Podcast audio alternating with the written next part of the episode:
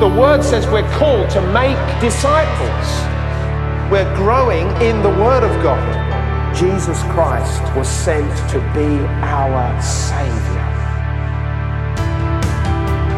This is the Bromley Town Church podcast. We pray God speaks to you through this message, blessing you as you live out God's Word. Stream or download other sermon podcasts via the Bromley Town Church website or by using the SoundCloud app.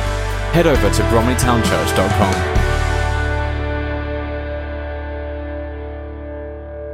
Well, good morning, everyone. Good morning. Good morning.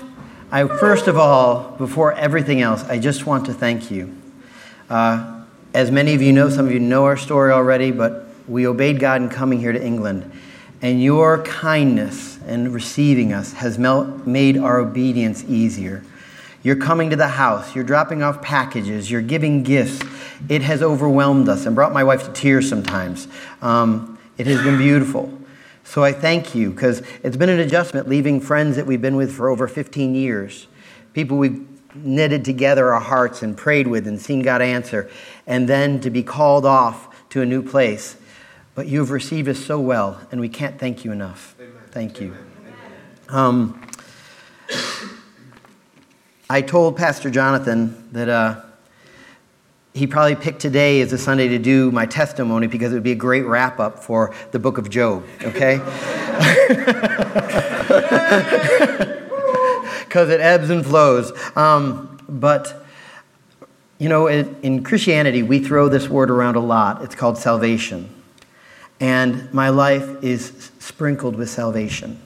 Salvation simply means, if you're new, if this is your first time in church, salvation simply means God came to rescue.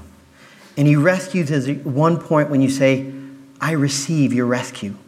All you do is open up your hands and say, I need to be rescued. And he brings you in with such love and grace that you can leave everything else behind because of what you found in him. Yes.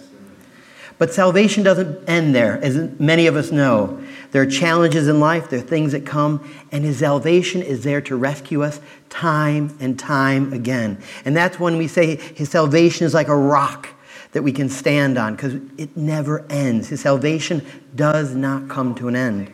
And I hope today every one of you leaves here with some part of my story and my wife's story too, that the salvation of God becomes real to your heart. Because God's been saving for thousands of years and He's good at it. And He's been speaking to you many ways, whether you know it or not. And He wants to bring you deeper into His own heart. All right? Um, I could tell you lots of things. And so I'll start with my introduction. I have a beautiful wife named Claire. You all see her? Stare, you can. She doesn't need to stand because she's actually radiating in the second row. But, um, and I have five girls. Some of you think I maybe only have four girls under the age of six. But I have one girl who's 22 years old now, and her picture can come on up.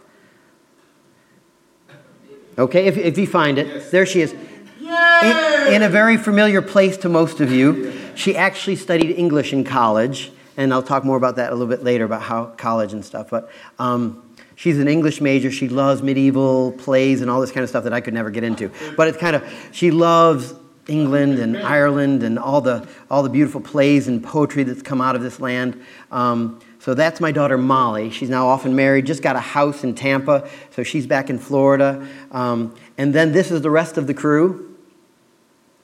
Okay? Yes. If you haven't met Claire, oh. yeah. Um, there is next to Claire up front is Abigail, and there's me, and then Audrey. Catherine is, when she was born, the Lord told us she'd be a joy, and she has been a joy to us. I am putty in her hand. Um, and this is little Ruthie, okay? This is little Ruthie up front. And so we have four little ones now under the age of six, because Abigail just turned six. But um, they're a delight and a challenge. But um, God met me when I was five years old. I know it sounds unbelievable, but I would climb up in my bunk bed at night with my little brother Dennis on, below. I have seven brothers and sisters. And I would lay on the bed before I went to sleep, and the presence of God would come in the form of a stained glass window, and it sparkled all over the whole vision of my mind. And I was at complete peace with God. I knew his love, I knew his nearness, I knew everything. Life was complete on that upper bunk bed. And as a kid, I even remember when it happened less frequently. There was a night that it didn't come, and I thought, oh, God must have to visit more kids because more kids are being born. That was literally my logic as a kid. Okay, he's visiting other people. And I went to bed. Uh, I love God. I would go to church with my parents. We were brought up Catholic, and my parents honored Jesus in our home. We had a good home. I had a great childhood. Um, I loved many things about my childhood. And uh, wonderful brothers and sisters, dinner around the table every night. Uh, just a, a wonderful childhood. But then something terrible happened in our world, in this little village of Owego, New York. Somebody moved in in a position of moral authority in the community and began to uh, harm a whole community of young boys. A whole community of us were just devastated by it. And many of us were devastated in different ways. And a lot of it was buried in secrecy, in shame, in guilt, in torment, all the kind of things that go on. Like, as a kid, you know what's right and wrong. And here, somebody who's supposed to be doing right is doing wrong. And all the confusion that happens within that. Um, and it built up. So, a whole generation of my friends and, and the people that I knew, complete and utter rebellion. We were, and it broke out in many different ways. But most of us turned to drugs and many other things, and it got really difficult. I mean, drugs almost on a daily basis, rebellion, I ended up in the hospital one time because I drank so much as a young kid that I had to have my stomach pumped out. We were smoking. I, I, I got arrested for vandalism and breaking things up. I was utterly breaking forth inside. But I knew who God was. He met with me. And so, in top of it all, was this inner guilt that I was living apart from truth. I was living away from God. I was doing exactly what I knew I shouldn't be doing. And so, for me and all the other kids in our community, we were just devastated. It broke us. Um, and even thinking about this message, I began to think, oh gosh, that's terrible. But I want to tell you some of the terrible things so you know that whatever you've done, there's still hope. I had a friend, and in a drunken state, I punched her in the face for no reason. I don't, I don't, don't remember why. I blacked out that night, and they dragged me home, and I found out about it later. I punched a kid in school. Just walked up to his face and punched him just because I didn't like him that day. The anger and the frustration was just building up. Terrible things. One time in school, and I, I mean, these are horrible things. You think, oh, you're a pastor, you know?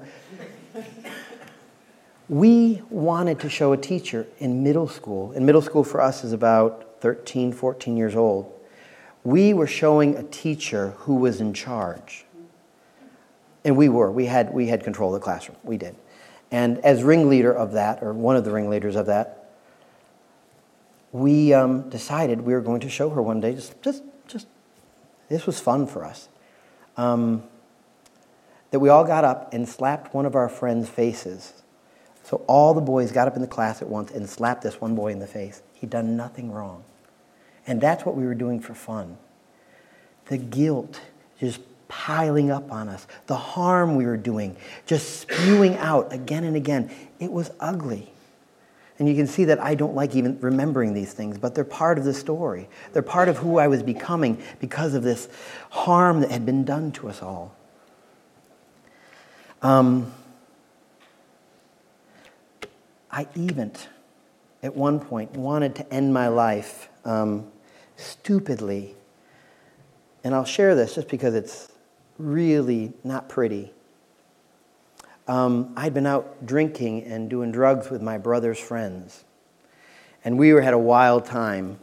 And when my brother found out about it, he was not happy I was with his friends. Anybody have a brother or sister who kind of protective of their friends? My brother was very much protective. And um, when he found out, he was angry with me. And the fist fight ensued in a small bathroom. And I, afterwards, I was just so devastated with all this drugs in me, I took a whole bottle of uh, uh, ibuprofen, a whole bottle of it. I just, not thinking stupid, just kind of, just stupid. And, uh, but the problem was, that night was my confirmation as a Catholic. I was going to church that night to be confirmed as an adult in the Catholic Church. Crazy. I had a godly man in the church with me that night that I looked up to. But literally, in the middle of the service, in front of the bishop, I threw up all over the church. Terrible. I couldn't make this stuff up. I couldn't. Rush me up, clean me up, drag me through the service. I'm a Catholic, okay. Okay.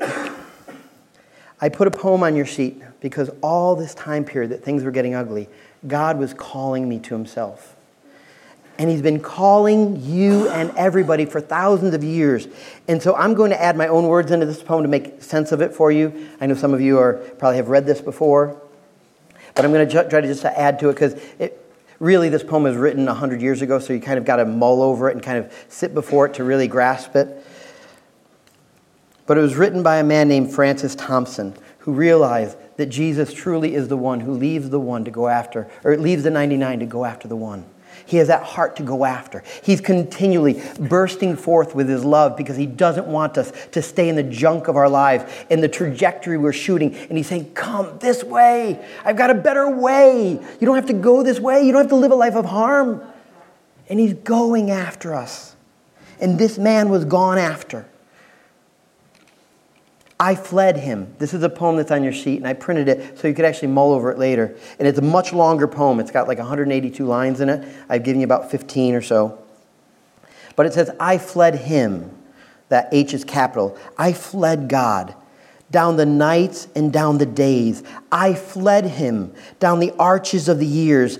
I fled from him down the labyrinthine ways of my own mind in the midst of tears I hid from him in the mid and under running laughter. Up vistas, hope, vista hopes, I sped. and shot, precipitated, adown titanic glooms of chasms fears. From those strong feet that followed, followed after me.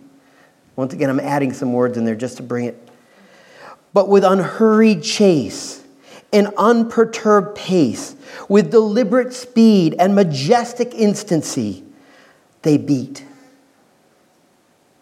And a voice beat, more instant than the feet. And this is what God said to him All things betray thee, who betrayest me. Everything we run after in life, in the highs and lows, in the moments we feel good in the moments we don't, everything else will betray us. It will never satisfy the longing of our soul to know the God who made us. Everything else, the love of God, is the only thing that will not betray. And He's standing there saying, Will you continue to betray me? Everything else in the world betrays you. Everything else will let you down. Why do you betray me? Why do you turn your back on me? Why do you hide from me? Why? Those things will not fulfill you. So he's knocking and he's knocking and he's speaking and his voice is raising up and you hear it over the years. How did he rescue me? How did he speak? How did he pursue me as this great hound of heaven that Francis Thompson wrote about? In the middle of our junk, my mother who just recently passed away, who loved Jesus with her whole heart, one night walked down the back stairs of our old Victorian house with a bend in it and the kind of had like a servant's quarter in the back where she rolled down the stairs and broke her arm by breaking her fall on a wall and then continued to roll down the second part, shattering her arm and shattering her hope of continuing to be an artist. Her whole life was devastated. She had six kids at home at that time, and her arm was completely shattered, the doctor said. As a kid, I remember going to a church event, standing in front of my mother because nobody could bump her. The fear was that the shards of bone, if they wiggled too much, could go into her blood system and be like shards of glass and do irreparable damage. They were just hoping that the bones would, would seal over with calcium so that she could function again. But both Radius and Ulna were shattered. Both. My mother sat up one night to hear Jimmy Carter, our, our U.S. president from the South, who seemed to be the answer to all the world's problems at that time in my mom's mind, sat up to hear his, his speech. And in the night, she laid on the couch. She said a glow came in the room. And the very physical presence of Jesus Christ came into our house. The living room that I watched TV on, that couch my mother laid on, Jesus came and touched her and called my mom by name. Completely, her arm was instantly restored. It wasn't healed. She had two new bones in her arm. Her atheist doctor, years later, on his deathbed, said, Ma'am, I'm calling you back because you're the only miracle I've ever really seen. Please tell me more. She had the doctor x rays before and after. And it was in a small community, you know that explodes. Everybody hears it. And it was my mom. Was he calling? Was he chasing after me?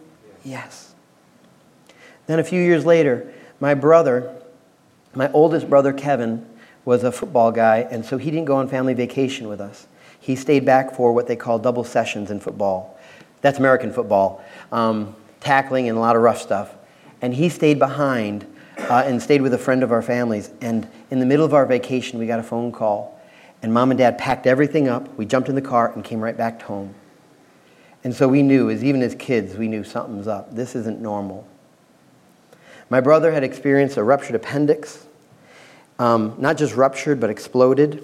His complete insides had been uh, in, uh, infected. I won't get into the details of it, but he developed triple pneumonia on top of it, and uh, he did not look good. And when, when my parents came out of the hospital room, we could see on their faces things were not good. And so, just happened to be that Saturday night was a special service at our Catholic church called the Charismatic Night.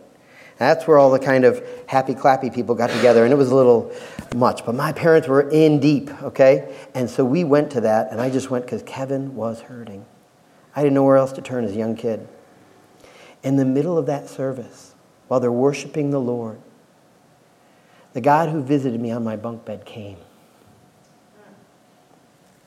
I knew him. I knew him. The young kid probably 11, 12 years old, I left my pew and ran to the altar in the middle of a song. There, it's not altar time. This is some young kid runs down the aisle in a Catholic church in this beautifully ornate facility with, with loud music going. And I lay down at the altar and wept. Wept. They stopped the service. They prayed for Kevin.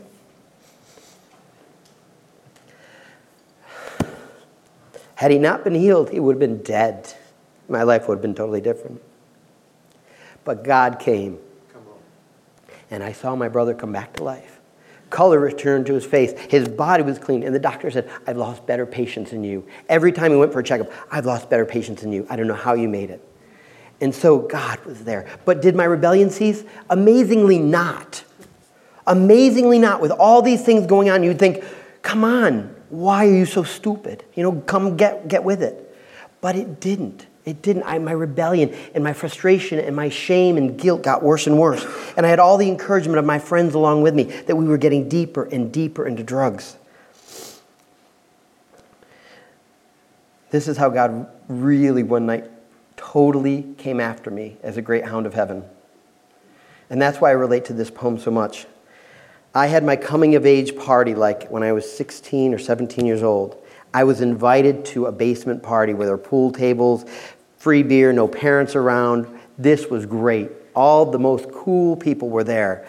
And uh, in the middle of it, the prettiest girl in school, the girl that I thought was amazing. In fact, I later wrote her a poem and almost got beat up for it. But this girl comes up to me I'm glad I had older brothers because they saved me. But um, uh, literally, I just, she came up to me,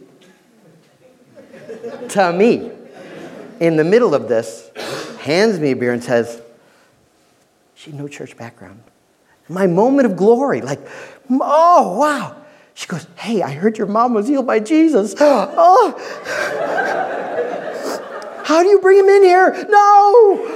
I wanted to hide. I couldn't stay. He'd come, he came, and he invaded my time. He was chasing after me. Girl, don't you have any guilt? You were, oh. And needless to say, the conversation ended. I mean, there was no further.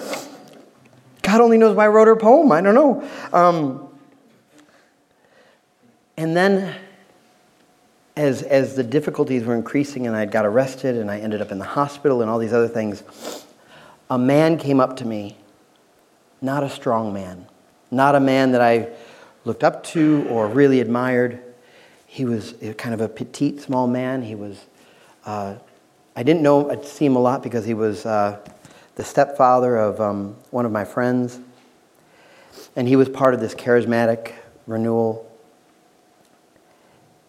And he handed me a letter. I knew it was difficult for him. I knew he wasn't a brave man. I knew, I just knew it wasn't in his character, really. But he bridged that gap and he handed me this letter. I knew it was awkward for him. I knew it was vulnerable. And he said, I saw you and I saw your expression, and my heart went out to you. And he just poured out love to me in this kind way and said, After all my years, I found that the only hope is Jesus. And I hope you find him too. And I thought, wow, I know he took a risk. I know that cost him something. I know that. Why would he come up to me, the kid with the Black Sabbath t shirt on, who's angry half the time? Why would he talk to me this way? But he did. And I encourage you, just as a, a word here, take the risk. Take the risk. If you have a niece or nephew or somebody going astray or somebody you know needs a touch of Jesus, bridge that awkwardness. Blow it out of the way and just say, I want love to come through. I want to take the risk. I don't care what they think. I don't care their perspective of me. I want to see life come. I challenge you. If you think of somebody who's going astray, reach out. Don't let them keep going. That man has no idea. Well, he, he did. He saw me get saved. But he, he didn't know the impact of that letter. But it was important.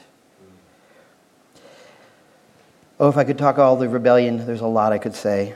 But there was one moment where my parents had a, there was itinerant ministers, and I think my mom scheduled it so that the wife would come to the house and uh, would just, you know, Bill will be around and Brian will be around, and I can kind of get the gospel in somehow, you know. Uh, and so I literally came home, went straight upstairs, put my darkest t shirt on, and I went down to the kitchen where I knew this lady was, and I sat right next to her on our bench, like, I'm in your face. You come here, and I am in your face. I was, I was angry. I was pent up frustration.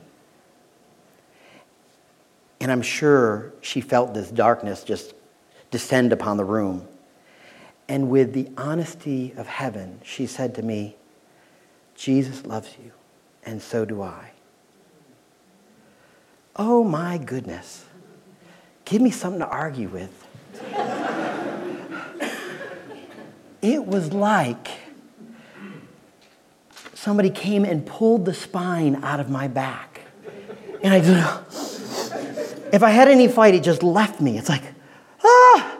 I really was like, dumbfounded. Like it was real. It wasn't just some soft words, it was real. This woman loved Jesus and she loved me. And I had nothing to fight. So I tell you this. I radically the next week gave my life to Jesus Christ. I think I sat in the back pew of this long Catholic church and I went up for the altar call and I was radically saved. I mean, I went in his darkness and I came out light. But I guess also before that week, too, I knew that I, I, was serving the devil, too, in my life, and I was afraid that he was going to take me to hell. I mean, there were all these kind of things going on because the enemy was really trying to hold me back. But I just, the reality of all was coming in. And I was so radically changed and so cleansed. There might have been some deliverance at that altar. I don't even remember. It was just glorious. But um, the principal, and I guess you call them the head teachers here, I had a head teacher who had the unpleasant opportunity to follow me up from middle school all the way to high school. He had taken drugs away from me in middle school, and I was constantly in his office. And here I am in high school causing the same kind of problems. And I come in completely new. Completely new. I, I, nobody can make it happen. Nobody can take a soul from A to B, only God Himself. And a friend of mine, well, not a friend, but a, a friend of a friend, was standing next to him. And he stood in the lobby one day when I was walking through. And I guess he kind of went like this. He said, Who is that kid? Completely dumbfounded that God could make such a change in somebody's life. And so the testimony went through everything, uh, through the whole school at least. And it was radical. It was like God was changing hearts and minds. Um, for years after that, I was completely sold out on Jesus. I served him every chance I could. I did all kinds of things in college and radical stuff. We were out on the streets. We were, and even after college, I, um, op- eh, we open up a coffee house in my hometown or preaching the gospel. But I need to tell you this. Even after your first rescue, you may need to be rescued again and again and again and again. Because the enemy sends disappointments, confusion, and one of the first things he targets is your expectation in God. And he'd love to have you go from here to saying, God, you can do everything, to, well, maybe. He wants you to be diminished and live at a state not full of rejoicing, not full of hope, but diminished expectation is what I call it. He wants to keep you there and grind you down and leave a door open for every time something wrong goes to say, See, see, see. And in this coffee house, we amazingly got to see kids rescued out of um, Wicca. There was a whole little coven, and uh, yeah, it was and we got to see them coming out. And it was a mixture for a while because you didn't know whose side they were really serving. I mean there was there was but they were coming through and they were coming to life. And uh, we come under spiritual attack and that's all i can say and i won't elaborate here. But literally um, things broke out that i'm i'm 20 years old or so just out of college. I was in charge of this coffee house. I was I, they knew I loved Jesus and they put me in charge. And I mean, we rose it up and I had ministry teams and all this. And everything just started falling apart at the seams. And I, I won't elaborate, but my heart was like, there's nobody here to help me. There's nobody here coming to my rescue. I don't know what to do. I see terrible things happening. The kids were still saved. There were still, still good things, but it's like, it's not supposed to be this way. And so, in this confusion and turmoil, I did make it through, and I, I never stopped serving God. I was always in the church serving, but my hope and expectation had been diminished. And I say this because it was said to me a long time ago. There's an expression, at least in America, that says, time heals wounds. It doesn't. Time only helps to heal clean wounds. Time can help an infection grow. When we bring our disappointments and our failures and all the things that come against us in this life to Christ, He cleanses them and raises up our expectation so that we can hope again.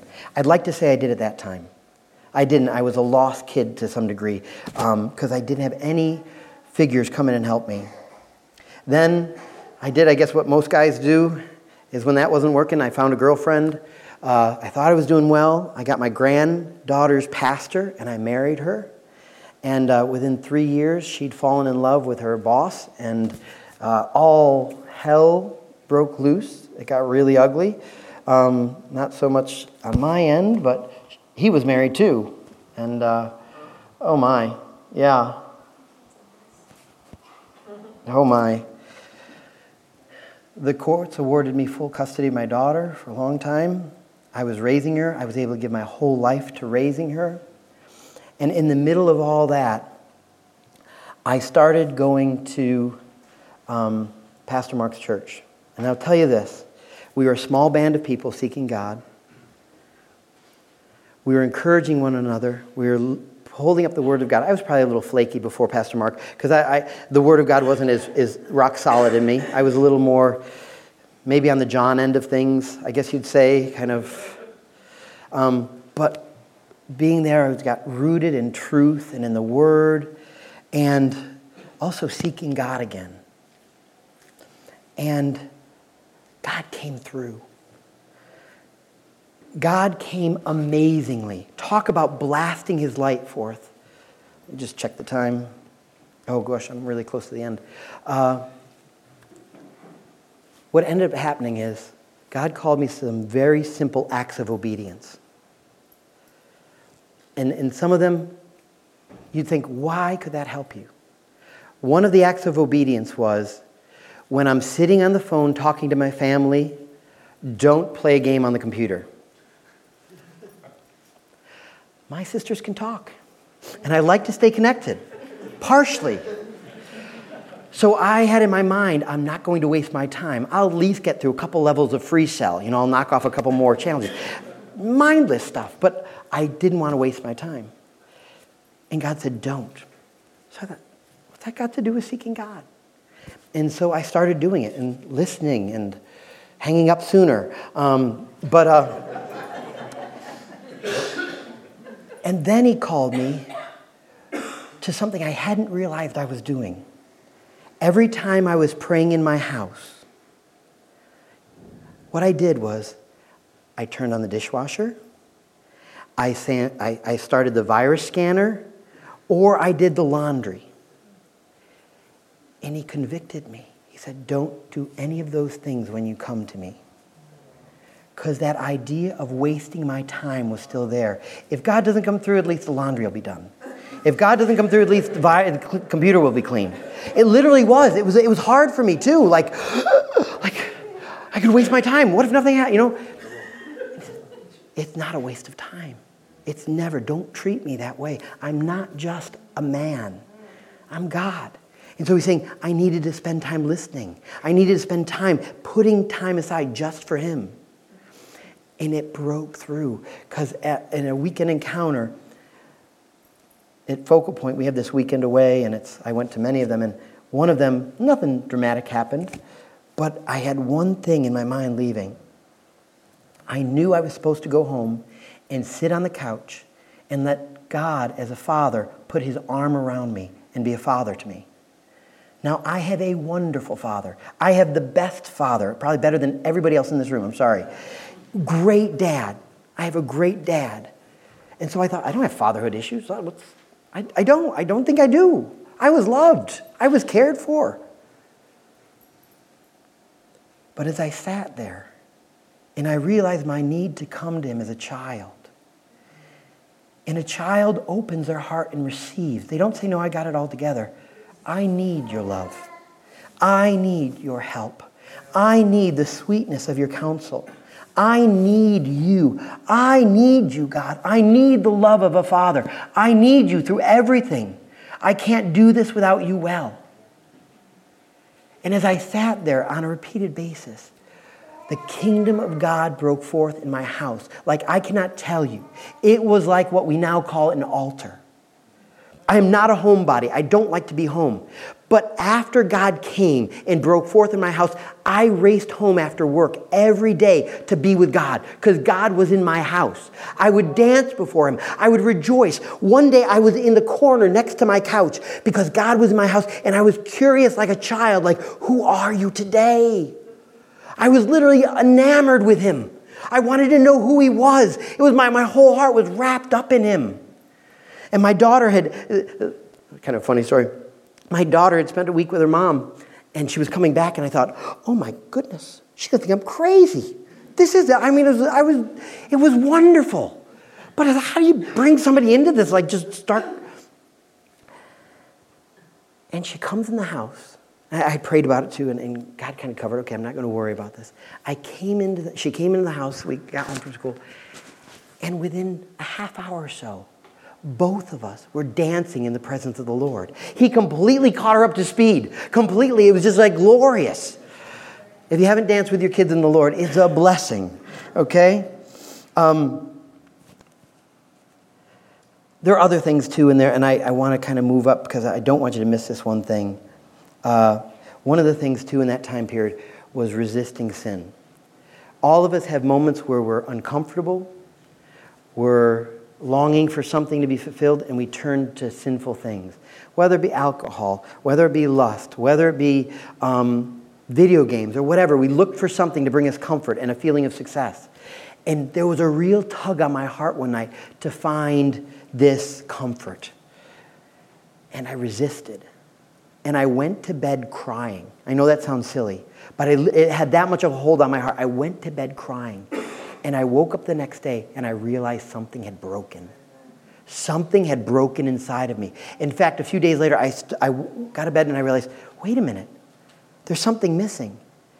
There's loneliness, it's gone. And I wasn't even aware of any level of loneliness. It's like, it, so God was doing amazing things. He even had prophetic words that he spoke to me in prayer. And I, I, I shared them with Pastor Mark one day. In fact, he called me, he goes, God told me to call you. Uh, and I said, yes, yes, yes.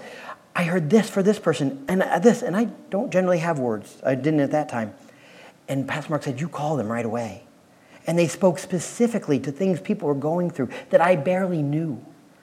And so God was really moving and just kind of going awesome things. But um oh, I could tell so many good stories. But I want to tell you this last season. Um, we're running very late though. Uh, okay. About three years ago, I'd been at Focal Point for 15 years. My whole life was wrapped up in Focal Point. It was, we traveled to Uganda together. We learned about prayer together. We learned about all these things. My heart was knit. I never saw my life outside of Focal Point. I never. Because even during that time period, after, oh, I totally skipped that bit.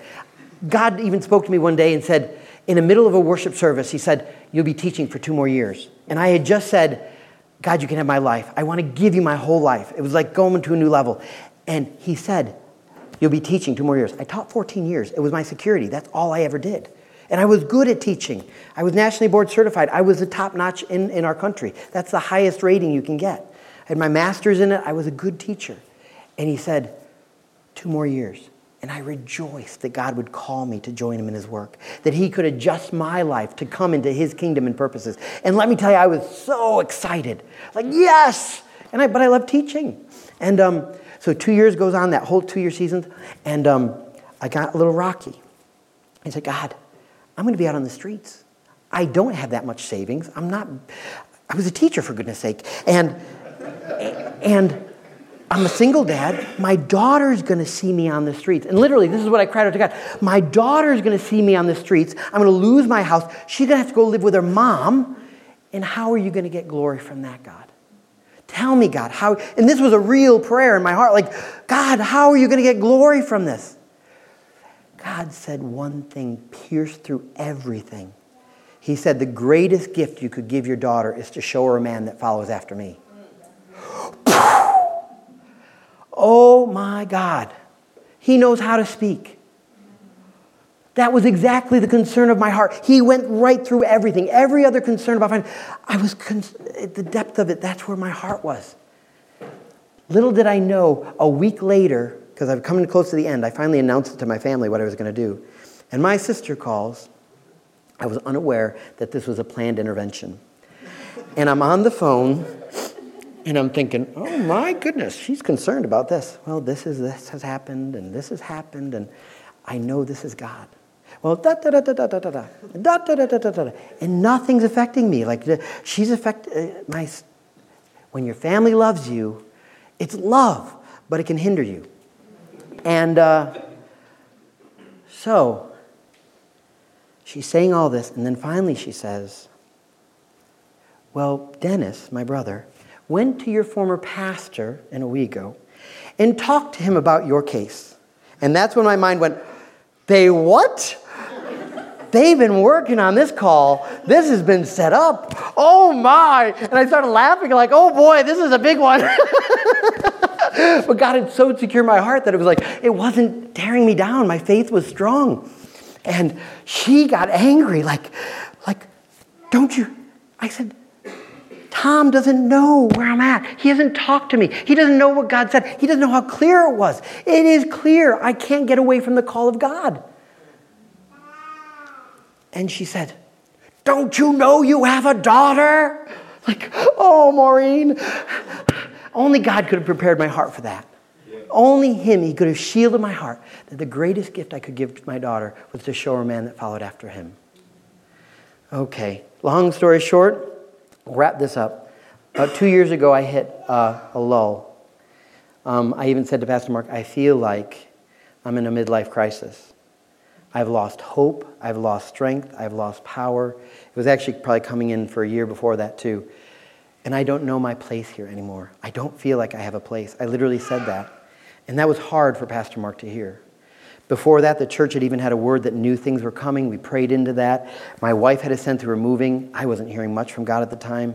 Okay, we're moving maybe 20 minutes away. We'll, well, we were going to be a retreat center. That's what our first thought was. Oh, okay, we'll, we'll help the church and we'll make a retreat center. We'll, we'll be a place where people come and get nourished and fed and go to services or whatever. Um, and then we were seeking God, and there was a time of consecration prayer, and the Lord spoke to my heart. In Psalm 27, it says, Oh, to gaze upon the beauty of the Lord and to inquire of his temple. And it struck me that this isn't normal worship. This is not just go to church and say a prayer. This is a man in love with his God. And then if you read Psalm 27, I challenge you, take it home. Right before it, it says, I'm surrounded by my enemies. And after it says, though my enemies surround me. So in the middle of real enemies with real spears and real whatever they had, arrows, whatever, real enemies, he could get to this place of complete release of every concern in the world and say, Oh, but to gaze upon the Lord and to inquire of his temple. His heart was in another place. It wasn't determined by his circumstances. And I literally, for a week or two, took that before the Lord every time, and it was my open door to prayer. If you know what I'm talking about, there's a place where you can meet God and say, Oh God, I want to see your beauty. I want to inquire of your temple. And it was a meeting. And in one of our leadership prayers at church, because I, even though I wasn't technically in leadership, I was still part of the church and part of the leadership.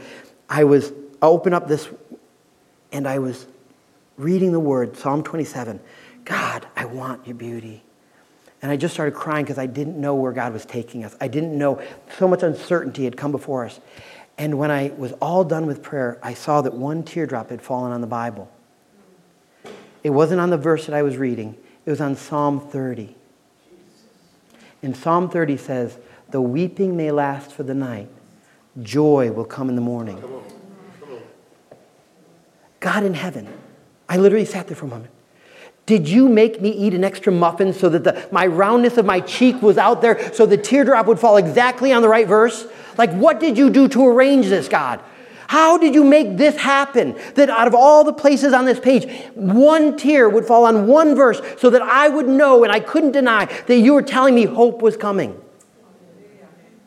Only God could do it. And if you doubt He speaks, He speaks many different ways. But He is coming after you. Whether you've already prayed or you are in a place of diminished hope, He wants to rise you up to the fullness of your calling. He wants to take you in. He's not throwing you aside. He never leaves or forsakes. He is after you.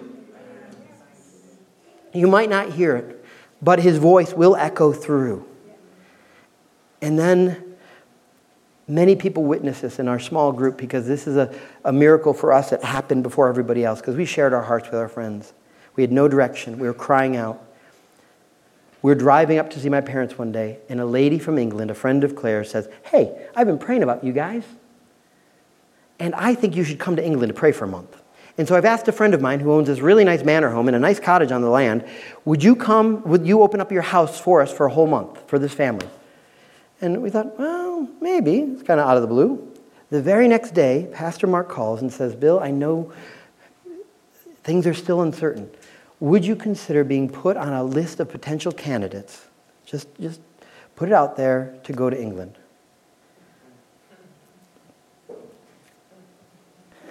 Now, Pastor Mark, years ago after I left teaching, I was working at a garden center for a season, and there's so many good stories I can't tell you. But Pastor, after God told me that I was going to be helping Pastor Mark, and I couldn't share because there was already an assistant pastor there, and I couldn't, I couldn't do anything.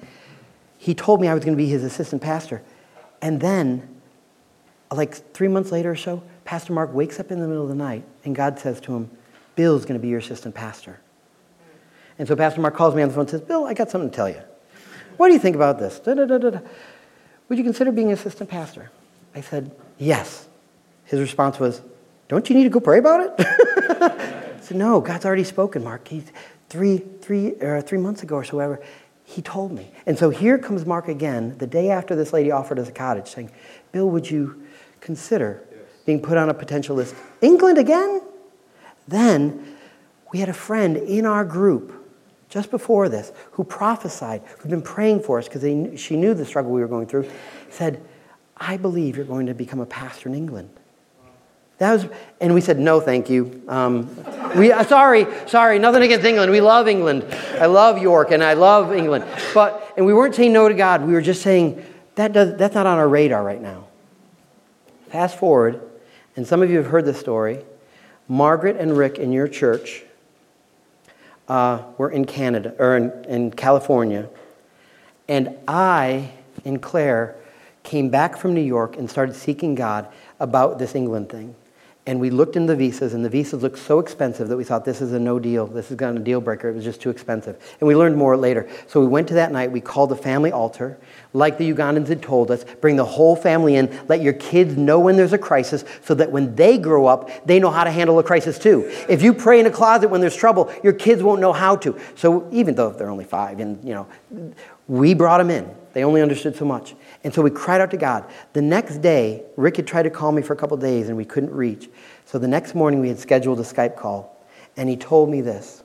We, we cried out the night before for the money for the visas. And, and if this is your will, God, you're going to have to open up a door. Rick was in a church in uh, California, and the pastor said, Hey, let's do communion different today. Let's form a small group of the people around you, and let's pray for each other, and then we'll take communion together. So there they are, the whole Hilton family and some other people from this church. And at the end of it, they had a conversation about England. Trump was over here then, and they were over there. And so this in conversation, Rick and Margaret can tell you more. But at the end of it, they said, here's $500 for the blessing that exists between the UK and the US. And instantly, Rick and Margaret thought, this isn't for us. They went back to their room and prayed, and they thought, this is for the McCanns. So the day after we sought God as a family to come here, he calls and says, I have $500 handed me by a perfect stranger in a church who said this is for the blessing between the UK and the US. And so, even though this has been a bumpy for us and, and certainly challenging at times, God gave us a firm foundation to stand on, saying, This is where we're supposed to be. Amen. This is where we're supposed to be. And so, once again, I want to thank you for making it easy for us. You've embraced us, you've graciously brought us in, and we feel loved already. We thank you. And if you are sitting here today and something has provoked your heart, that you know that God is real and He's been calling you, I ask that we just take a moment to bow our heads.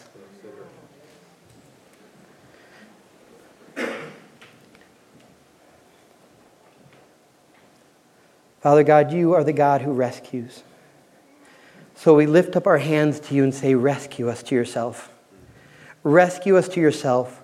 Rescue me from my fears, my doubts, my lack of hope my diminished hope. Rescue me from all that seems to be weighing against me, God. I want to put the fullness of my hope and trust in you. God, I want the vision of you to come again. Oh, to gaze upon the beauty of your kind love, to see your face clearly, to embrace you, God. I tell you that I need you.